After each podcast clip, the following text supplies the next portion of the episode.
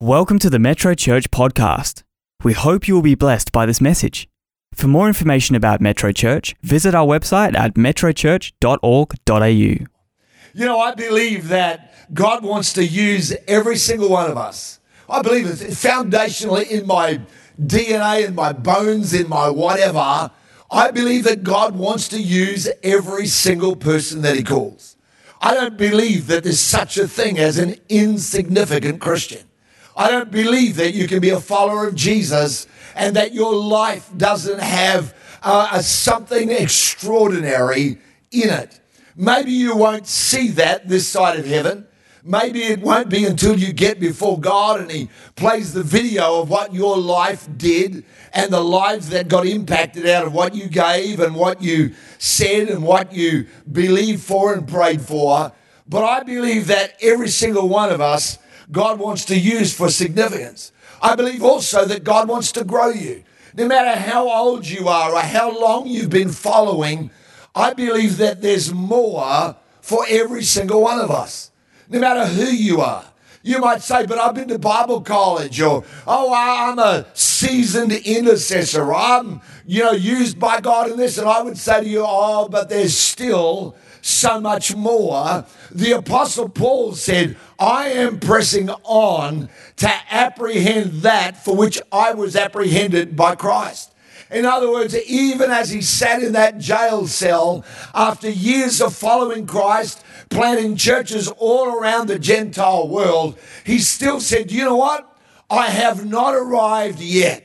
I'm not there yet, there is more for my life. He said, I'm still pursuing at the same level of vigor that I had when I uh, was encountered by Christ and that light from heaven shone, knocked me to the ground. I heard the voice of God tell me that uh, He had called my life. He said, I'm still running at that same level of vigor. So I believe that there's more for every single one of us and I want you and me to pursue that. One of the things I love most about the Spirit of Jesus is how often he does things that are so different to the spirit of the world, to the way people normally respond, to that kind of, well, that's just how people act. But somehow or other, Jesus so often does things differently. In John chapter 4, Jesus and his disciples are going through this region called Samaria. For those of you who don't know, uh, Samaria was kind of like the wrong end of town for a Jewish person. I think it's in about verse 2 or 3. It says, Jesus said he needed to go through Samaria. Well, it wasn't because you know, he couldn't afford to walk past it because the fact was almost every Jewish person would.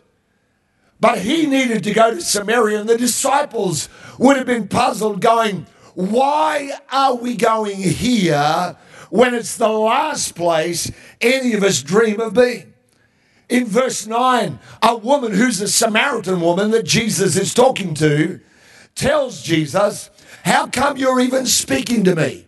Because Jews refuse to have anything to do with Samaritans. But you see, God's set the whole thing up. And how often God has set up where we are, even though the places where we are don't look like something we would order off the menu. They don't look like something we would design or something that we would plan out and yet there they are in Samaria, and it just so happens that they're hungry. They haven't eaten, maybe they skipped breakfast that morning.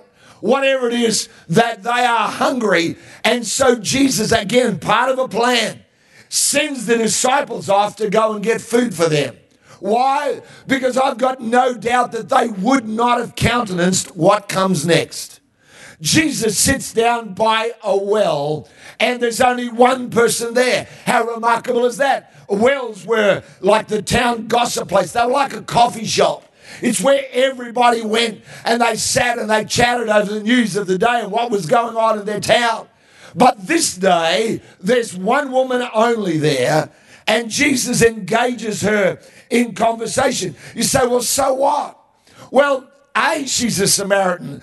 B, she's a woman. And C, this woman has been five times divorced and is now living with a man who's not her husband. And you might say, well, in our day and age, we might kind of go, well, okay, or raise our eyebrow and think, well, I wonder what happened there. But in that day, this woman would not have had conversation with anyone. Most people would have kind of go, you know, they would have given her the polite hello and just kept on walking and talked about her over the dinner table to their kids and said, Don't end up like her. And Jesus starts engaging this woman in conversation, actually ends up revealing to her that he is the Messiah even long before the disciples hear it. It's an extraordinary story that in this place that is so difficult, Jesus finds a way to engage the plan of God. When the disciples come back, they're amazed he's talking with her. The Bible actually says that they are astonished. Like, why? But none of them are going to ask him why. Uh, maybe they shrug their shoulders and go, well, who knows? Maybe God had a plan. Or maybe they go, well, Jesus has really crossed the line this time. I don't know what it is. But I, I'm sure that every one of them had the let's hurry up and get out of here kind of an attitude. And listen to this one verse in John 4:35.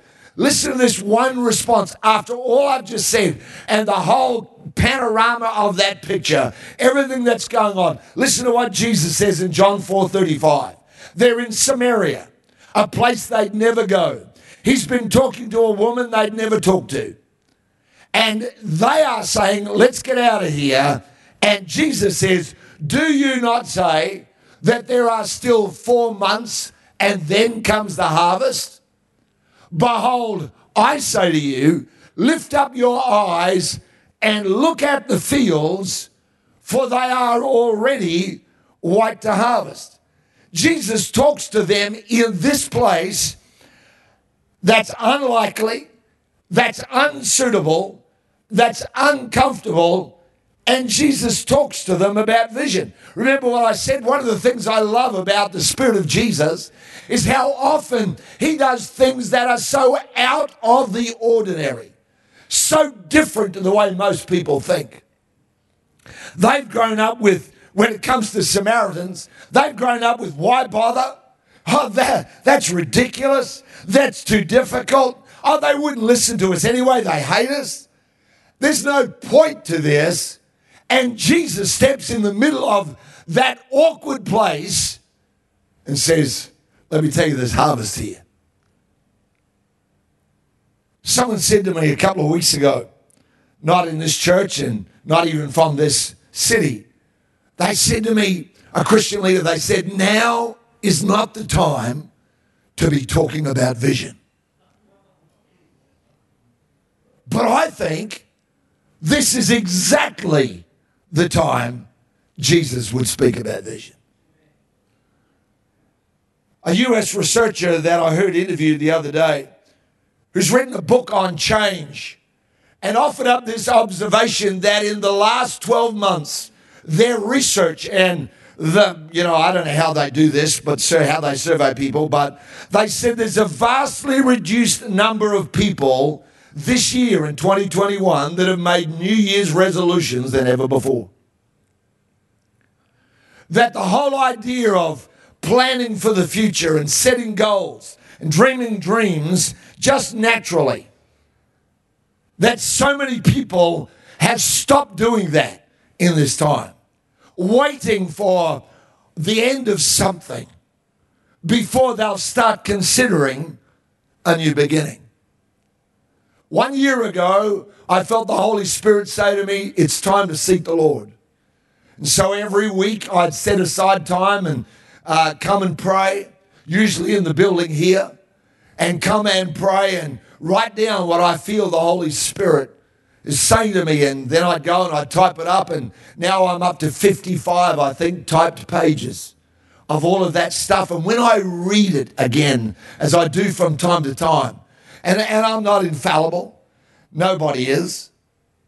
But what I feel the Holy Spirit keeps saying to my heart about where we are and about the future, I realize there's so many issues that are swirling around our nation and other nations right now. Not just COVID, but it's almost like everything of value seems to be getting shaken. And people are wondering where it's all going. And I thought you might like to know what I keep hearing the Holy Spirit say. He keeps saying to me, pray, believe, trust, dream, hope. I keep hearing the Holy Spirit say, even in the midst of sometimes change and difficulties that I could not anticipate. And when my mind will go to that and think, yes, but what about? And God, how's that going to happen? Oh, God, where's this going to end up? But when I come to pray, do you know what I mean by that? When sometimes when you come to pray, it's like God says the opposite of your brain. Do you know what I'm saying there? You know, it's almost like you come and you hear a voice that you go, Well, I wouldn't think like that. But he keeps saying, Pray, believe, trust, dream, and hope. A vision from God is a prophetic word that God will fulfill. When God speaks to your heart, and it may be grand and elaborate and complex and, and world famous, or it might be small, it might be little, it might be something that pertains to you and your family. It might be that in this time you start getting a dream of a family that's whole rather than limping. It might be that your business, instead of just surviving, you get a dream of what it could be and what you could do. And I believe that this is the kind of time when Jesus would speak about vision. Now is the time for vision and faith for your family, for your work, for your ministry. Think about it a minute. I just want to dwell on this a minute. When God came to Gideon and said, Hail, thou mighty man of valor, the Lord is with you, and you're going to deliver Israel as one man because I'm with you. It was so absolutely unlikely. By his own admission, Gideon said, I'm the least, I'm the least experienced, I'm the least likely, I've got no influence. And God goes, That's okay, because I'm with you. It was very definitely unsuitable. Their enemies are crowding them around so much that he's hiding just to grind out a little bit of flour. It's absolutely uncomfortable because this guy is so shy. He hides behind his dad. He doesn't want to step out of the crowd. But even though it's unlikely, unsuitable, uncomfortable, guess what? God turns up and says, Let me tell you about vision. Let me tell you what I'm going to do. Think about Moses. God comes to Moses in the backside of a desert through a burning bush.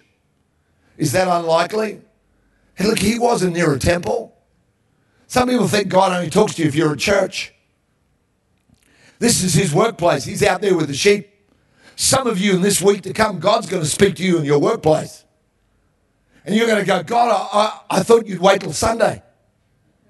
He goes, No, no, no. I'm in all of life, not just parts of life. He's not a box, He's not a compartment that we come and visit. Church is not what we visit, it's who we are, it's what we're a part of. And so, Moses, it's very definitely unlikely. It's absolutely unsuitable. Like, because God says, go back to Egypt. I'm sending you back to Egypt. And he goes, You're kidding. They want to kill me back there. I am wanted. My poster is up in every police station of Egypt. It's so unsuitable. That's the wrong place. Lord, can I please go to Iraq instead? Can I go to Mesopotamia? Pick any nation other than that one. God goes, No, I know it's unsuitable for you, but it's where I want you to go. It's absolutely uncomfortable. So much so that Moses is, uh, he always amazes me because he argues with God. How many people like me, you just give up arguing with God because it doesn't work? It's like, hello, he's bigger than you, smarter than you, he's ahead of you. But not Moses. Moses goes, hey, God, I can't speak. Now, if you read the book of Acts, it says he was learned in all the arts of oratory. What he was really saying is, I'm so damaged by what's happened in my life, by the last 40 years of failure, that I've lost confidence. And God goes, Don't worry, I'll give that back to you. Come on, will you go? Think about Abram, who becomes Abraham. It's definitely unlikely when God turns up at, at the age of 75 and says, Get out of here. I'm going to take you to a place and make a great nation out of you. And he goes, Woo! Finally, Sarah, can you imagine when he goes and says to Sarah, she's 65? and says to the 65 year old wife, Guess what? We're leaving here and we're going out, and God is going to make a great nation out of us. And don't forget to bring your pension card. And off they go, getting free rail travel. You, is that still a thing? I don't know, I wouldn't have a clue. You, whatever it is, they go out there for all this stuff and they get out there, and God keeps talking to them for the next 24 years He's 99 when God finally says to him, Guess what? I haven't forgotten. It's coming to pass. Is it unlikely? Ha ha ha ha, yeah. Is it unsuitable? Oh, yeah. Is it uncomfortable? Imagine going to creche with your kid. Imagine going up the parents' room and you're 91. And they come in and they go, Oh, it's so lovely you're here with your great grandchild. No, it's, it's mine. And they be kind of like, Whoa, well, I don't know, maybe she's been in the sun too long. And then, can you imagine the first day of school and, and Abraham's 105? And they go walking up. We want to enroll our child.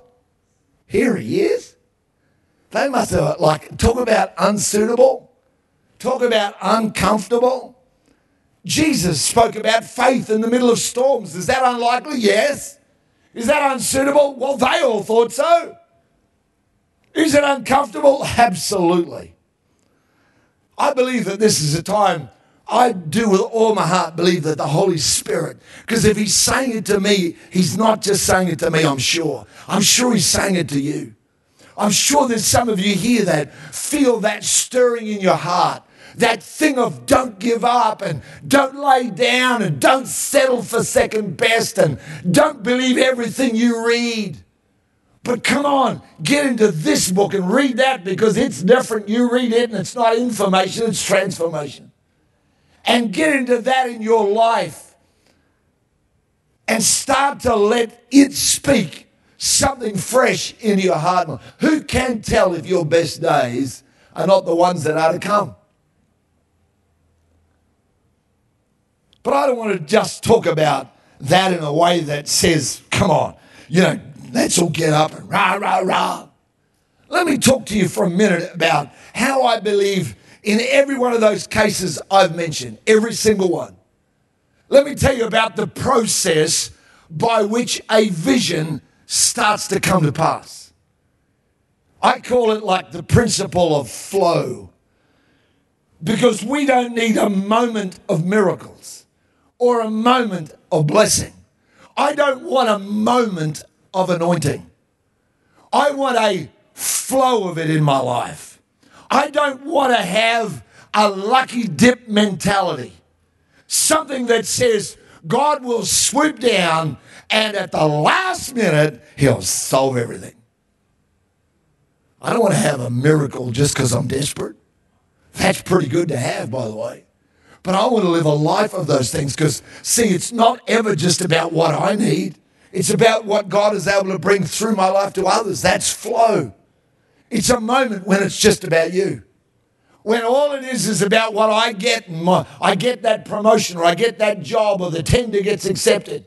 That's brilliant. But what if there was a flow in your life? What if there was more than that? What if instead of just getting you emotionally out of the, place of despair that you've been inhabiting for a while, God was able to make you a well of joy for people around about you?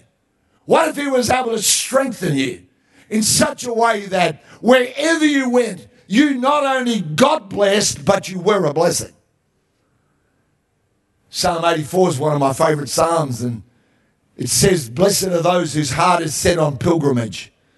It says they go through a, the valley of Baca, which means weeping. They go through this terrible place and they turn it into a place of refreshing and pools. What a brilliant thing it is if you and I can be that. So let me just round this message off by talking to you about the principle of flow in your life. The Bible says that God's blessing is a flow, not a moment. You remember that verse in, in Malachi chapter 3? He says, If you will bring the tithes into the storehouse, I will open the windows of heaven and pour. He doesn't say drop a blessing, he says, I'll pour out a blessing. When he's speaking about the anointing of the Holy Spirit, he says that it flows down from the head. So I know that the things of God are meant to flow in our life. They're not meant to just be an occasional moment. And when it comes to vision, I need flow happening in my life. I need there to be a movement of more that's happening. It's how God works. So let me start off by saying that we are the ones who start flow. Flow starts with our yes. I think about the people like we interviewed Abram, Abe, in Mingle time today, or Hayden and Nikki did. And there was a young man raised as a Muslim who comes to Christ. You're going to hear his story at Easter, and I'm not sure one, one of the services, and whichever one they are, they will be phenomenal in terms of inspiring and impact. You really want, will want to have your friends there for it, but you know, you hear that story. And then I heard him say in Mingle Time, I don't know, they certainly don't script them, so I know it wasn't scripted, but he, he spoke about all the stuff that's happened in my life and how I've changed since. I remember the day he came, I said hello to him. I remember he told me a bit about his story. He said, I'm looking for God. I thank God for all the people that the Holy Spirit is moving on. Some of you that are a part of this service in the building or online, and you go, Why am I here? How did I end up? Uh, I'd written church off. I thought God was for old women and kids. And somehow or other, here you are, and you're hearing something, and, and your brain goes, I don't know, I've got all these questions, but something inside here goes, No, this is for you. And I think about that, but I know it started with Abe saying yes. And right around this building this morning, I see scores and scores and more of people who started a flow in their life, but with something so small. But they started it. Jesus died on a cross 2,000 plus years ago. It's always been there.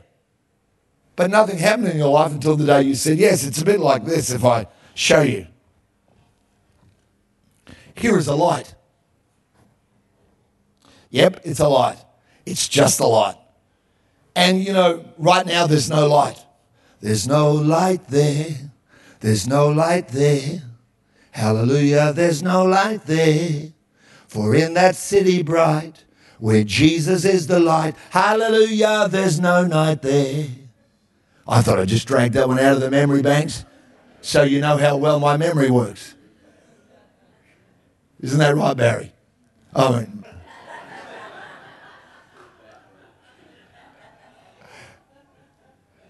But see, when I plug it in, this better work. How's this go again? And I plug it in and I turn it on and I hit the switch. Voila! The magic of light. And you go, duh. What did you expect? That's my point, though. Nothing happened with, despite all the potential electrical power that's in this building. And It's everywhere. And all that meters spinning around, that's how we air condition this building. We just use the power meters. They just spin around like a big fan. Nothing happens until someone makes a connection. Listen, God's got everything for you, but until you make a connection, nothing's happening. You're not plugged in. Oh, you might be good. You might be a nice person. You know, you might have lots of friends, but I'm telling you, without being plugged in, some people are plugged into religion. But all of that is just a power board that's blown the fuse. Religion's got nothing for you. Oh, you might get plugged into all kinds of self worth strategies, all kinds of things about loving yourself. But until you plug into the one who loved you so much, he said, I'll die for you. The light doesn't go on. The reality is that it starts, this is a hard thing for, for Christians to get, let alone people that aren't Christian. It starts with you. Because we want it all to start with God. We want God to come down. Oh, my little child, I see you in all your pain. And I love you so much, just lay down. Just lay down and let me take over. How many have ever prayed, oh God, take over my life? Because I have. How many discovered he doesn't do it? He says, watch what I'm going to do. And then he says, go and do this. And we go, try that again. Watch what I'm going to do. No, I want you to go, Gideon. And we go, I thought you were going to slay the Midianites. He goes, yeah, I am, but take a sword and just in case. Are you with me? Come on now. Luke 6:38 doesn't say, well, because you're a beautiful believer, I'm just going to pour it out. Mm-hmm. Yep. Doesn't say that. Luke 6:38 says, give and it shall be given. What? Give. So who starts that? You do. Malachi 3.10. You bring the tithes into the storehouse and see if I won't pour out of myself and go, hold on a second here, Lord. I want you to do it. Until connections made, no power flows. Listen, I'm no different to you. I've been in despair at points of my life. I've gone, oh God, if you're really there. I don't know about the rest of you here. I found the Holy Spirit to be very much a, come on now, are you over your pity party? And he just like, I, I, seriously, in all my years, I feel like the Holy Spirit's often just going, when you're ready, we can keep going. And I'm going like, well, I was actually hoping that this once you just do it all. And he goes, come on, get up and start believing. I'm going, I don't want to believe. I just want to suck my thumb and call for my mommy.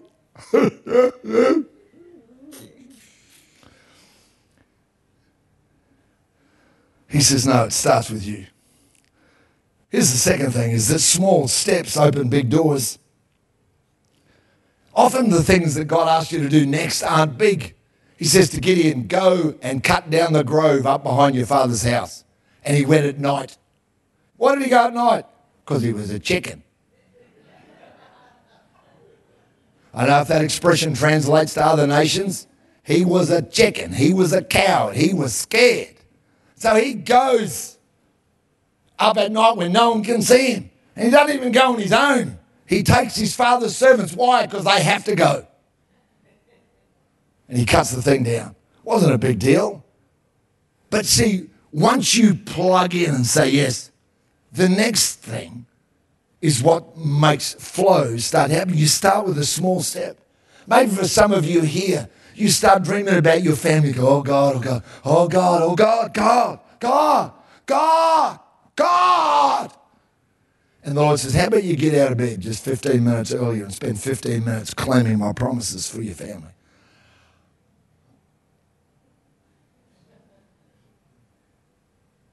God, my business is in trouble. I'd like you to give more.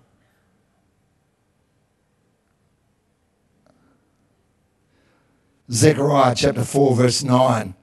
Zerubbabel is the one who laid the foundation of this temple, and he will complete it. Then you will know that the Lord of heaven's armies has sent me. Don't despise these small beginnings.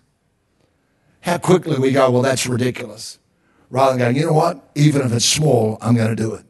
Sometimes this time's the most difficult one because it's where it requires the most effort for the least visible result.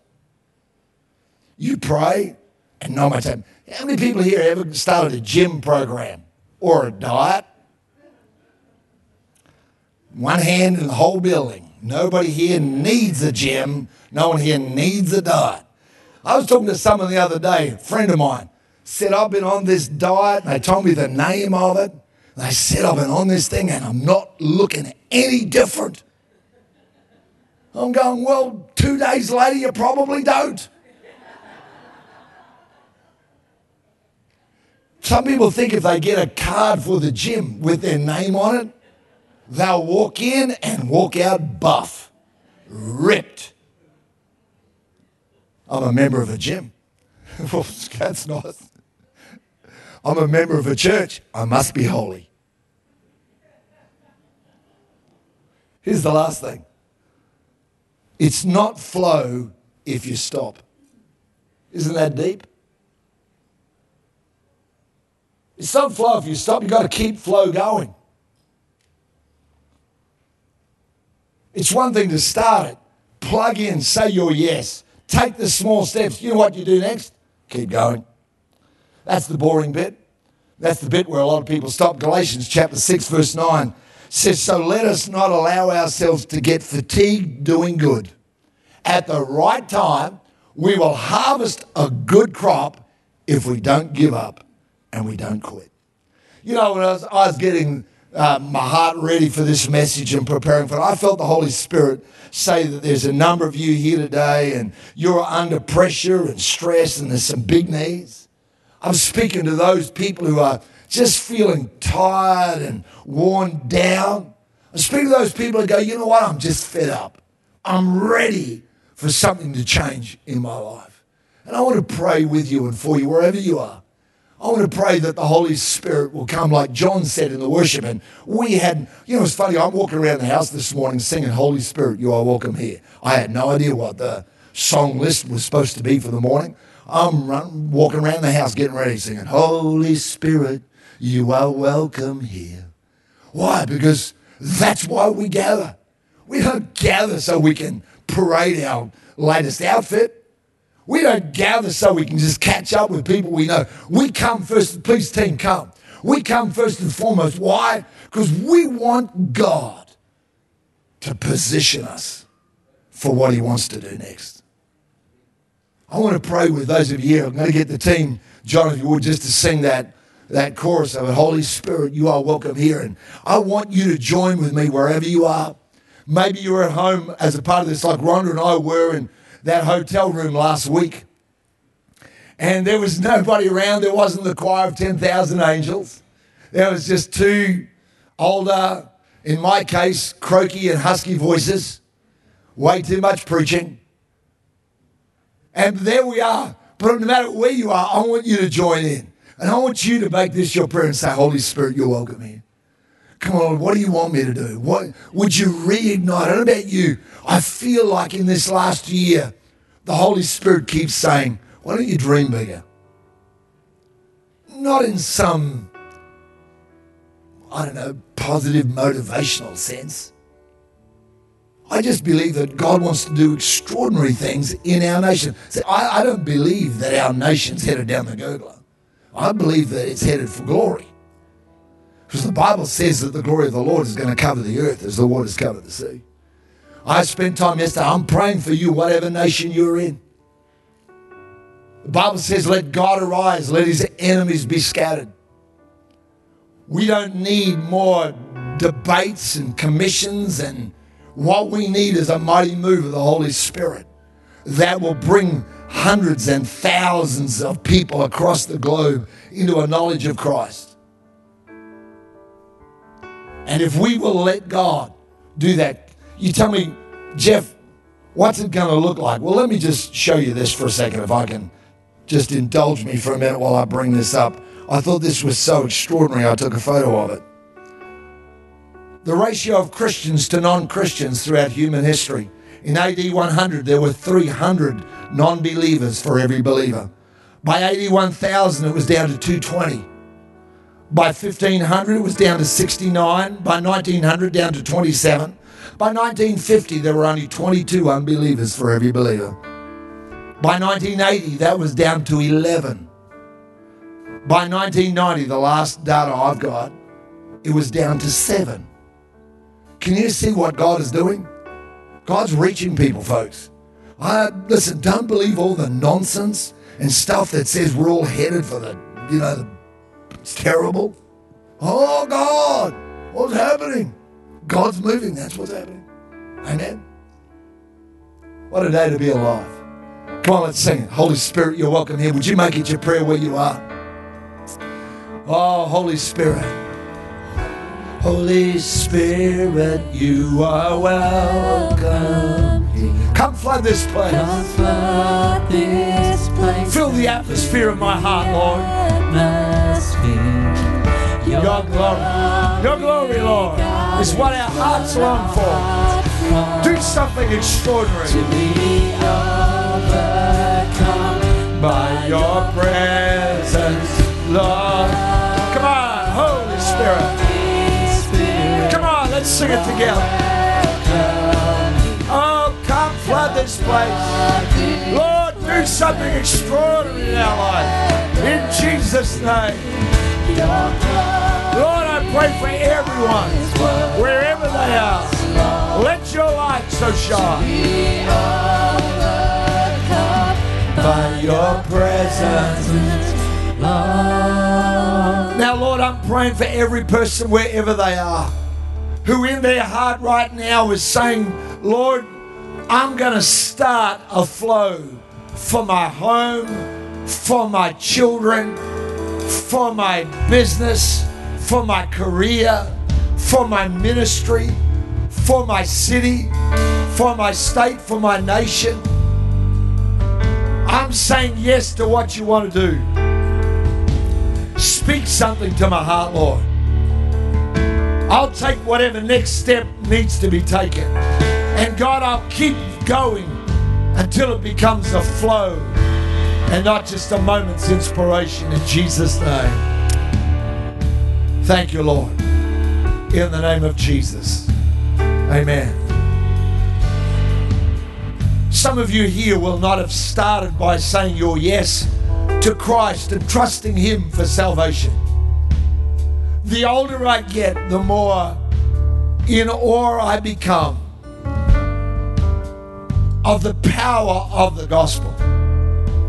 You know, the Apostle Paul was one of the most learned scholars of his era. He was famous for his intellect, famous for his ability to argue and to debate. But this is what he had to say about the gospel. He says, I'm not ashamed of the gospel because it is the power of God. I've been around I don't know how many countries, but I tell you what, it doesn't matter what environment. Doesn't matter whether it's in one of the poorest countries of the world or one of the wealthiest ones. The gospel's the power of God to save people's heart. Folks, thank God for all the education. I'm a big fan. But it'll never be enough. We need the transforming power of Christ. And regardless of whatever governments say we should do or shouldn't do, the gospel will still have invisible but spectacular power to change hearts and lives. And all it takes is a yes. You just plug in. Isn't that ridiculous? But you know, the switch for that light wasn't a big switch. I never had to have something huge and a massive lever and, you know. Just that's what your yes does when you give it to Christ. It's as simple as that. I thank God for Yes Text. I got sent data this week. I'd asked Bruce for it. It was like ludicrous. I think 120 something people have sent their Yes Text in. That doesn't include those that have given their life to Christ in the building through other ways, or in connect groups in other ways, or in other ministries of the church, in Hope, for instance. But what amazed me was how many interactions there were after that. It was like in the thousands of people saying, Tell me, I want to know. But it starts with a yes. We're going to all pause for a minute. We're going to pray because some of you here today, this will be the day you will say yes to Jesus and it'll change your life. 0488 826 392 if you're in Australia. Yes.metrochurch.org.au if you're outside of Australia or you want to get our daily encouragement via email, And that's all it is. We don't write and ask you for anything. We simply send that to you from our church, no one else. We send you that encouragement of a Bible verse and a prayer. So let's pray. Heavenly Father, thank you for every heart, every life. There are people today, Lord, that you have organized to be here to hear this. And today they're going to say, yes, some of them, Lord, used to walk with you and lost their way. Today they're going to go, I'm coming back. I'm coming back to the heart of God. I'm coming back to the Father. And they'll say their yes. Others, Lord, it's their first time. They've never heard it like this. They'll give their yes, and this will be the beginning of a flow of spiritual life and joy and truth and peace beyond what they ever could have imagined. Thank you for it, Lord.